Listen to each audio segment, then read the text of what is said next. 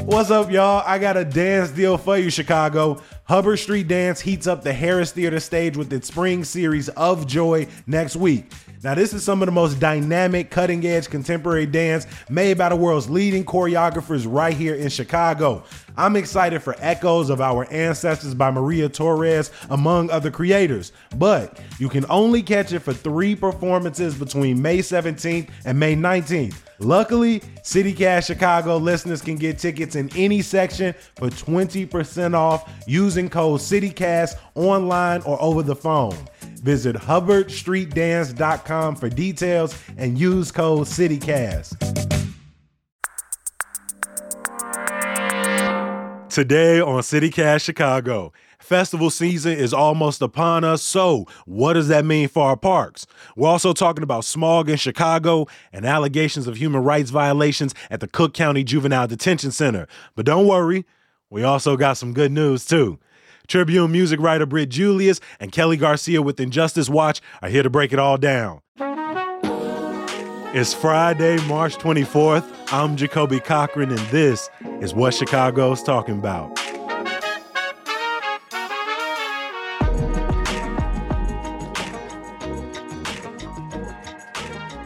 Britt, Kelly, good morning, and welcome back to CityCast Chicago. Thank you. Love being here. Thanks for having us. We're going to talk a lot about music today, but I want to get us started uh, with a conversation we've been having for the last couple of weeks. Uh, we recently put out Are These the Best Music Venues in Chicago? Uh, trying to get people's opinions about where they like to listen and enjoy live music in the city. So I want to pose that same question to y'all. Britt, where is your favorite place uh, to not only uh, watch live music, but some of your favorite venues to uh, write about? I think one of my uh, kind of personal favorite venues in the city is a place called Constellation. Um, it's on the north side of the city. Um, I really love it. Just kind of, the layout is really great, so it allows for really clean sight lines. Um, so no one's kind of in your way. You know, I think they have a really eclectic mix of um, artists who perform there. So it's very much rooted in the city's improvisational music scene, um, experimental sort of jazz scene, things like that. So incorporating elements of jazz and rock rock and um, hip hop and R and B into this kind of very singular, distinct Chicago sound, as well as sort of other artists from around the country or around the globe who also um, I think are sort of kind of traversing different genres and sort of creating something new and unique. So I always find that I, I have really enjoyable, um, a really enjoyable time when I go there, and the shows are just always really different. I love when you come on, Brie. You always put me on. I'm actually not familiar with Constellation. oh, wow. I need to add this to my list of places to enjoy your show at. Yeah. Uh, Kelly, what about you? What is one of your favorite music venues in the city? So I love free stuff and I love public parks. So I love Millennium Park when I was an undergrad, I would sometimes walk over to Millennium Park like during weekdays and they would have free concerts. Um, and I remember one time I saw the Bahamas there. They're like this like small indie rock band and it was incredible i just like sat almost front row i could have sat like front row but i was like very shy and i just i was not used to the idea of being able to watch one of my favorite artists for free at this big park mm-hmm. this very tourist heavy park um, and because it was during a weekday, it was like at 6 p.m. or something, you know, people were coming from work and, you know, going to this free concert. And so it was super cool to be able to do that. So I honestly, I love the street festivals. I love the free concerts during the summer. Um, and that's what I always look forward to. All right, shout out to Millennium Park. If you've not been down and enjoyed a free concert at Pritzker Pavilion, put that on your list as spring is breaking and summer is soon following. But also check out Constellation, which is up in the West Lakeview North Center uh, part of the, the city uh, to get your shows on let's kind of stay on the topic of music, right? This week we have got a lot of festival lineups, festivals of talk about uh, what locations they're coming back to. Kelly, you have followed uh, the festivals that have taken place in Douglass Park for the last couple of years, what residents say about it. And last year, Douglass Park was one of the most used public parks with three festivals throughout the summer. What is the plan uh, over in Douglass Park for this summer and, and the festivals that are coming or, or not?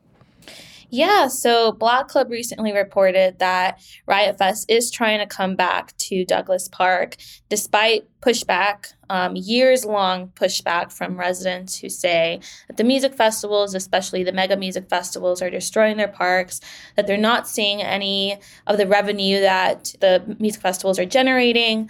Um, and then on top of that, we recently saw that two of the music festivals that moved there, Heat Wave and Lyrical Lemonade Summer Smash, have already decided to not return to Douglass Park. Um, so it's it's a bit surprising. Um, actually, it's not a bit surprising. Who am I joking? It's not surprising to see Riot Fest attempt to come back to Douglass Park, um, but it will be interesting to see whether or not the Park District approves um, their return. And we already know that residents are gonna raise hell at those public board meetings. Yeah, as you mentioned, Heat Wave, the, the dance music and arts festival, is now going to Northerly Island in June, and Summer Smash will now be out in, in Bridgeview at SeatGeek. When you talk to residents, Kelly, is it an all or nothing thing? I know that they've you know protested Riot Fest for years, but but are some people saying, okay, two of the three are gone, we can deal with this, or are people are you suspecting people are going to say no we want all three major music festivals out of our park you know when i talked to residents over the summer it, it was definitely uh, an all or nothing because riot fest was one of the first was the first music festival to move into douglass park after being kicked out of humboldt park. So riot fest kind of initiated that wave of, of large music festivals moving into neighborhood parks. Um, and, and the thing with riot fest too is that it's not just a weekend festival right? Like sure attendees are coming for two three days days, whatever, but they're taking weeks of, of the park to set up. Um, and so for residents, Riot Fest is, is almost what the entire month of se- September, really, that they don't get access to the park because of setup and breakdown. Um, and then there's a lot of preparation going into it in August as well. Um, and so honestly, the and this worry is prime end of the summertime. Exactly. Is, school is about to go go back, uh, and, so, and so people are are at that time really hoping to be outside even more than ever. Exactly, and now the worry is going to be if Riot Fest doesn't move. The invitation, it could be seen as an open invitation for other music festivals. Mm-hmm. I'm a huge fan of the festival season, right? Not not just when we're talking about music, but you, we talked about local taste in neighborhoods. You got Burger Fest in some places. I mean, Hyde Park Summerfest in my neighborhood is even bigger, but I, I think of things like uh, the Silver Room Block Party, and so music festivals are such a vibrant part um, of the the summer. I want to bring you in here because when we think of a park like Grant Park, for example, I mean, I've been seeing reports that Grant Park is going to be available in mass to the entire public for less than a week because we're going to be seeing things like Music Festival, Pride in the Park, Lollapalooza, The Taste in late September. NASCAR is going to take up so much time. When you think about how much park space is occupied by these music festivals, what do you think the balance is? Because obviously, right now in a place like Grant Park, it is so heavily slanted towards these sort of big uh, citywide events. Um, you know, I think it, as it relates to like an issue of balance, the thing that it really goes back to is that um, so many of these festivals, you know, people can't afford to go to them. And the prices um, for those festivals as well um, are going up, right? So they're not becoming cheaper, they're not becoming more accessible, they're becoming um, less accessible. I remember, um, I know it's not in Grant Park, but I remember, you know, when I first started attending Pitchfork Music Festival, it used to be about $15 for a one day pass, right? So that was a, a much different experience compared to, you know, the prices for some music festivals today. Like, for example, tickets for uh, Lollapalooza do not start cheap, right? They're very expensive. No. So, um, you know, I think that's one of the main issues as it relates to like a balance is that the, it's completely imbalanced, and the more you add to it, the more inaccessible um, both going to those festivals, um, you know, can be. Which I think they're really you know great experiences for the city of Chicago, and in general, we're really the only place in the country that has that abundance of music festivals like this. Um, but uh, you know, it just makes it so um, you know only a select number of people can actually um, attend these things, and you know oftentimes those people who are attending these things don't even actually live in the city, right? And the people who are here every single day then lose access to the parks and also weren't even able to attend the event um, in the first place. Mm-hmm. And obviously, a, a, one of the key differences people bring up is, you know, Grant Park is in the middle of downtown, and while it is also right next to to you know residential apartments, well, people say, you know, this is 300 acres. We can split that up. When we think about these festivals in neighborhoods, uh, some of them typically are maybe not the mega festivals. When you think about neighborhoods fest, those tend to be the more accessible. You know, when you think about your favorite neighborhood fest, are there some that you're excited um, to look at that might not be these huge Lollapalooza taste size events? Yeah. Um, I always love um, the uh, neighborhood fest they always have in like Westtown on like Chicago Avenue. Okay. They always have uh, a huge number of, um, you know, house DJs. Mm-hmm Westfest is dope. Westfest, thank you. Um, so yeah, so I always enjoy um, going to that one like every single year. You know, I used to really love Wicker Park Fest, but that's sort of become, um, I guess maybe for me being 35, sort of kind of incomprehensible. I was like, when it was when I was 25, it was great. Now I'm like, I it's last year, you know, I, I, went out to one of my friends was in town, went out to dinner, and the di- we didn't realize it was taking place, and it was the the restaurant uh-huh. was on Milwaukee, and I was like, whoa, I like I don't even ever remember it being this packed, and I was like, I don't think I can handle festivals that are, but they always have a really great lineup there as well. So yeah. Some of my favorite music festivals are Fiesta del Sol in Pilsen. Mm-hmm. I've been two years in a row. Right. It has a long history in the neighborhood. It's planned and organized by people in a neighborhood. And it's for the people of the neighborhood too. I love going into every year because and even it's even if it's annoying, right? Like there's always little kids running around and um, parents love to bring their whole families because it's a great time. You know, it's it's family friendly too. But there's also like the house DJs that go and that's that's where you can find me. Um, Michelada Fest in Pilsen too is is very neighborhood oriented in that I, I know from just living there the past couple years like they give out free tickets for residents. Um, and and that's that's just not something that I see Riot Fest doing. Um, I just don't see that intentional relationship that relationship building with with the residents of the area we'll see how these public meetings go see if if they are allowed to keep a permit or or to to get a renewed permit. Will they be on the hook for for more remediation for for providing more tickets for people uh, in the neighborhood for listening to the concerns um, uh, of people in the neighborhood or, or will it be business as usual for people who want to check out those other two fests, uh, as of now, West Fest is scheduled to return Friday, July 7th. You will also be able to see Fiesta del Sol July 27th through 30th uh, in its home of Pilsen.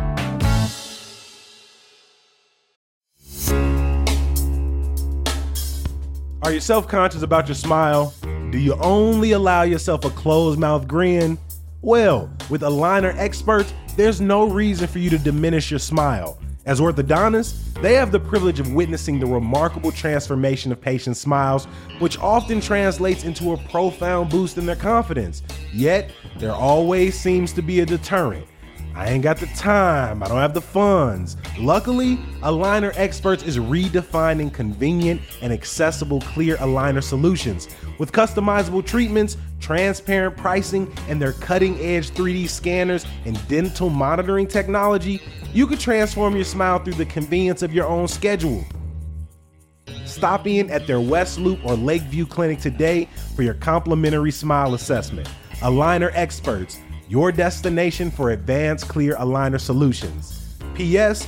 They got another clinic on the way, so stay tuned for their Old Town location.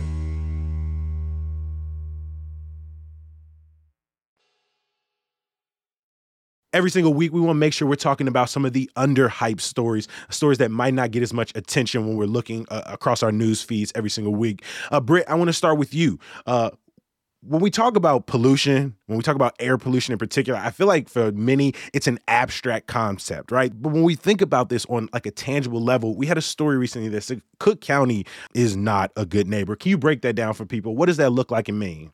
So um, it means a number of different things, right? Um, this is something that's always been um, of interest to me. I have asthma. I also have um, a degenerative lung disorder, right? So I'm always kind of thinking about these things, and specifically as it sort of like relates to Cook County, um, it's not just that we're sort of producing um, these really, uh, you know, dangerous pollutants and and smog and things like that for people in Chicago or in like the area of Cook County, but that it's also you know spreading to other places as well, other places in the state, and going as far far as uh, other states, Indiana, Wisconsin, etc. So um, it, it's due to a number of different factors, largely due to like our factories, um, power plants, things like that, that are sort of like providing these these really um, unhealthy fumes. In fact, in Cook County, you know, we have uh, the worst in the nation, right? So we're causing the most sort of um, you know uh, lung damaging smog um, to you know our neighbors compared to any other place. The next in line would be New York City. So think about like the size, the scope the amount of people in New York City, um, and we think of that place as being really, you know, smog filled. But Chicago, which is, you know, smaller, less people, um, more spread out, more sprawling, actually is producing worse for our neighbors there's a new EPA plan that is supposed to take effect in May that will impose more limits on various emissions from plants in Illinois, Indiana, Wisconsin, and 22 other states. But when we get down to like a neighborhood level, over the last few years, we've covered these environmental concerns from manufacturing plants trying to move from one neighborhood to a next, from manufacturing plants being sort of demolished during the middle of a, a, a global pandemic. What do you think we need to do on a neighborhood level to not only inform people and educate people about sort of daily pollutants, but, but what do you want to see implemented at that local level? Mm, gosh, I mean, one of the first things in terms of just sort of uh, making sure that people are informed, I actually honestly think that these sort of issues need to be a literal door to door sort of, um, you know, spreading the word kind of, you know, kind of thing. I think, you know, people need to know about uh, not just sort of like what's going on kind of currently, but how this will affect them in the future, right? So, um, what will be the effects five years from now, 10 years from now, 15 years from now? I'm sure my parents, if they knew, you know, moving to Chicago when they were, you know, young from uh, Alabama and Mississippi, if they had known that like living in the West Side by so many factories and plants was going to eventually sort of be a leading cause of me developing childhood asthma, they would not have lived in those places and they would have sort of made conscious decisions about where their, um, you know, daughters were going to actually grow up. Now this is a lifelong thing for me. You know, now I have uh, lung collapses and, you know, all these sort of things that are going on. And it's like, what could have been prevented or changed and sort of uh, protecting, um, you know, uh, myself um, if they had sort of known and been informed of that. So I think really informing people um, and telling them about like this is what can happen in terms of um, you know sort of mild uh, you know lung issues or health issues like asthma to really severe things like a cancer. You know we hear these things they're very kind of vague and it's like okay lots of smog what does that mean? Oh the air is not great. How does that actually affect someone? But really getting down to the to the nitty gritty and being like this is what can happen. How do you feel yeah. about that? I think that's going to be really key as well. Bro, I really appreciate you bringing attention to this story. Uh, Kelly, you've been working on a report with your colleague Carlos Ballesteros over at Injustice Watch about human rights violations ongoing in Cook County's juvenile detention center. Can you talk to us about recent findings from a, a watchdog? Yeah, absolutely. So, uh, we recently reported on Equip for Equality. They are a nonprofit legal advocacy organization. In this case, they're a watchdog group because they get federal dollars to investigate public institutions that are abusing people with disabilities. And they recently published a report into um, a series of violations happening in the Cook County Juvenile Detention Center. So we're talking about the county's most vulnerable youth. Um, a lot of these kids who are detained are mostly black. They have um, disabilities and they are required to receive special education services. Um, and most of them are held pretrial. And so, in some cases, some of them will be detained for a few weeks, months, but in other cases, you will see kids being detained for over a year. Um, and so, what this report found is that there was excessive confinement being used as punishment. So, uh, in the report, they quote youth as saying that um, they were held in, in isolation pods for 28 days. They also found um, excessive use um, of restraint against kids in the detention center. Um, so, there's a lot of examples of um, essentially like the security guards when they're in some situation um, they use prone restraint so they like it's literally you know hold a, a child's face against the ground they make note of a lot of examples um, of, of kids talking about instances where they got their um, wrists broken, they got bruises. Um, so that's what this report found. Um, and what really struck out to me about the report is that the solution that they called for is essentially abolishing the detention center. They're calling on the chief judge to shut it down and replace it with more community centered, smaller um, centers in, in neighborhoods um, that could provide more intensive care and more rehabilitative care for these kids. Um, and so the chief judge is, um, you know, he's promised to look into some of these allegations.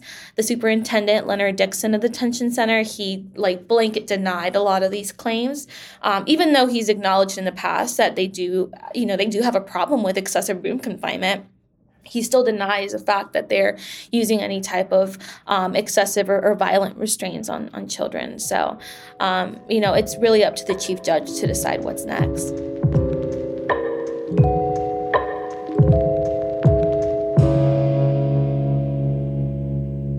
Every episode of CityCast Chicago ends the same way with some good news. To get people through the episode, the rest of their day, through the weekend, Britt, what is your some good news you want to leave CityCast listeners with today? Um, I mean, I guess it's like good personal news. I can't talk too much about it, but um, I recently won a uh, critics fellowship, um, so I'm very excited about Come that. Um, yes, I just I found out last week, and um, I am yeah really excited. So I have a, a dream and a goal of writing.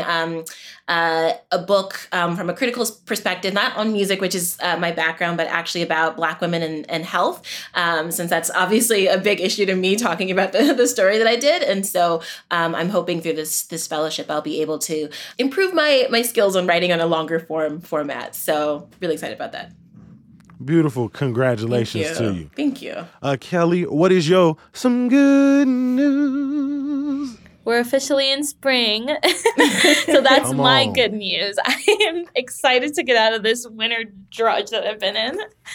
Yeah. I mean, they. I just read earlier today that uh, it was the fourth warmest winter Chicago has had in 70 years, and so we're getting a. We don't need to talk about the consequences of that right now and what that means for us five years, 10 years, 15 years. But it does mean that when you walk outside, you are starting to see some flowers blooming a little bit, right? The cherry blossoms are peaking early. What is it about that transition from winter to spring that that's really got you excited?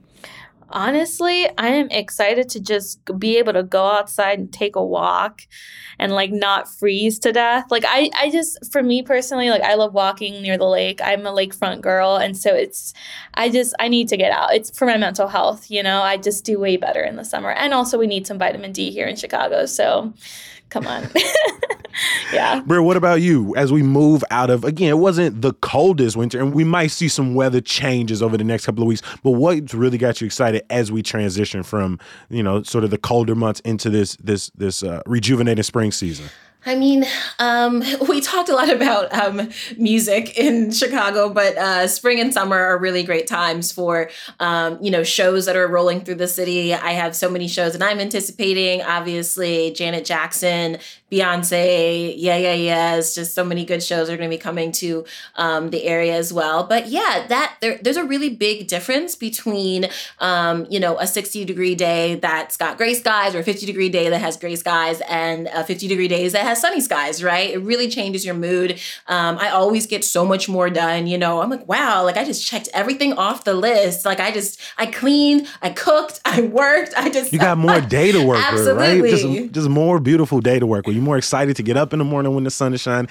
You're more excited to stay out a little bit later, or just enjoy those longer walks when the sun is peaking. I'm with you. I and for me, while I do love the the height of summer, it's something about late spring and like that early fall where the summer is out, but the heat doesn't feel too overbearing. You can put like a little light jacket. You see me, I got the little sweat, the, the little little cardi on right now. Just that weather i- is perfect for me. So my some good news is sending people into the weekend with a little uh, art exhibit. The opening reception for Blank House. They're having their sixth annual women's art show in celebration of Women's History Month. Uh, and the opening reception is tonight from 7 to 9.30 shout out to the homie lauren marie uh, she is one of my favorite artists in the city uh, get out there and check out her alongside 19 other amazing artists uh, at blank house at the royal grocer tonight in logan square uh, britt Kelly, I am a huge fan of y'all work. I'm grateful for y'all making time for City Cast Chicago as much as y'all have.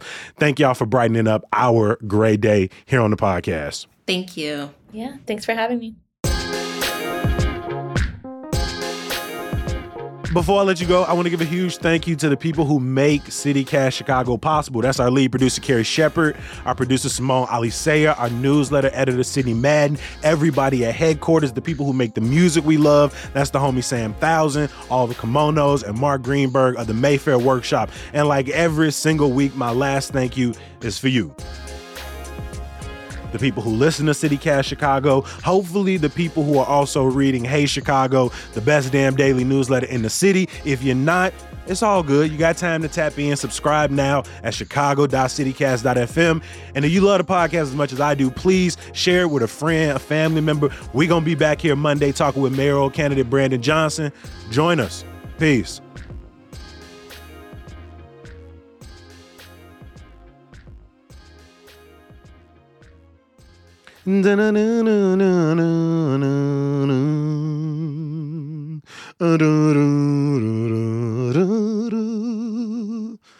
All right, that'll probably get cut, but you know, a little hum to, to end things off.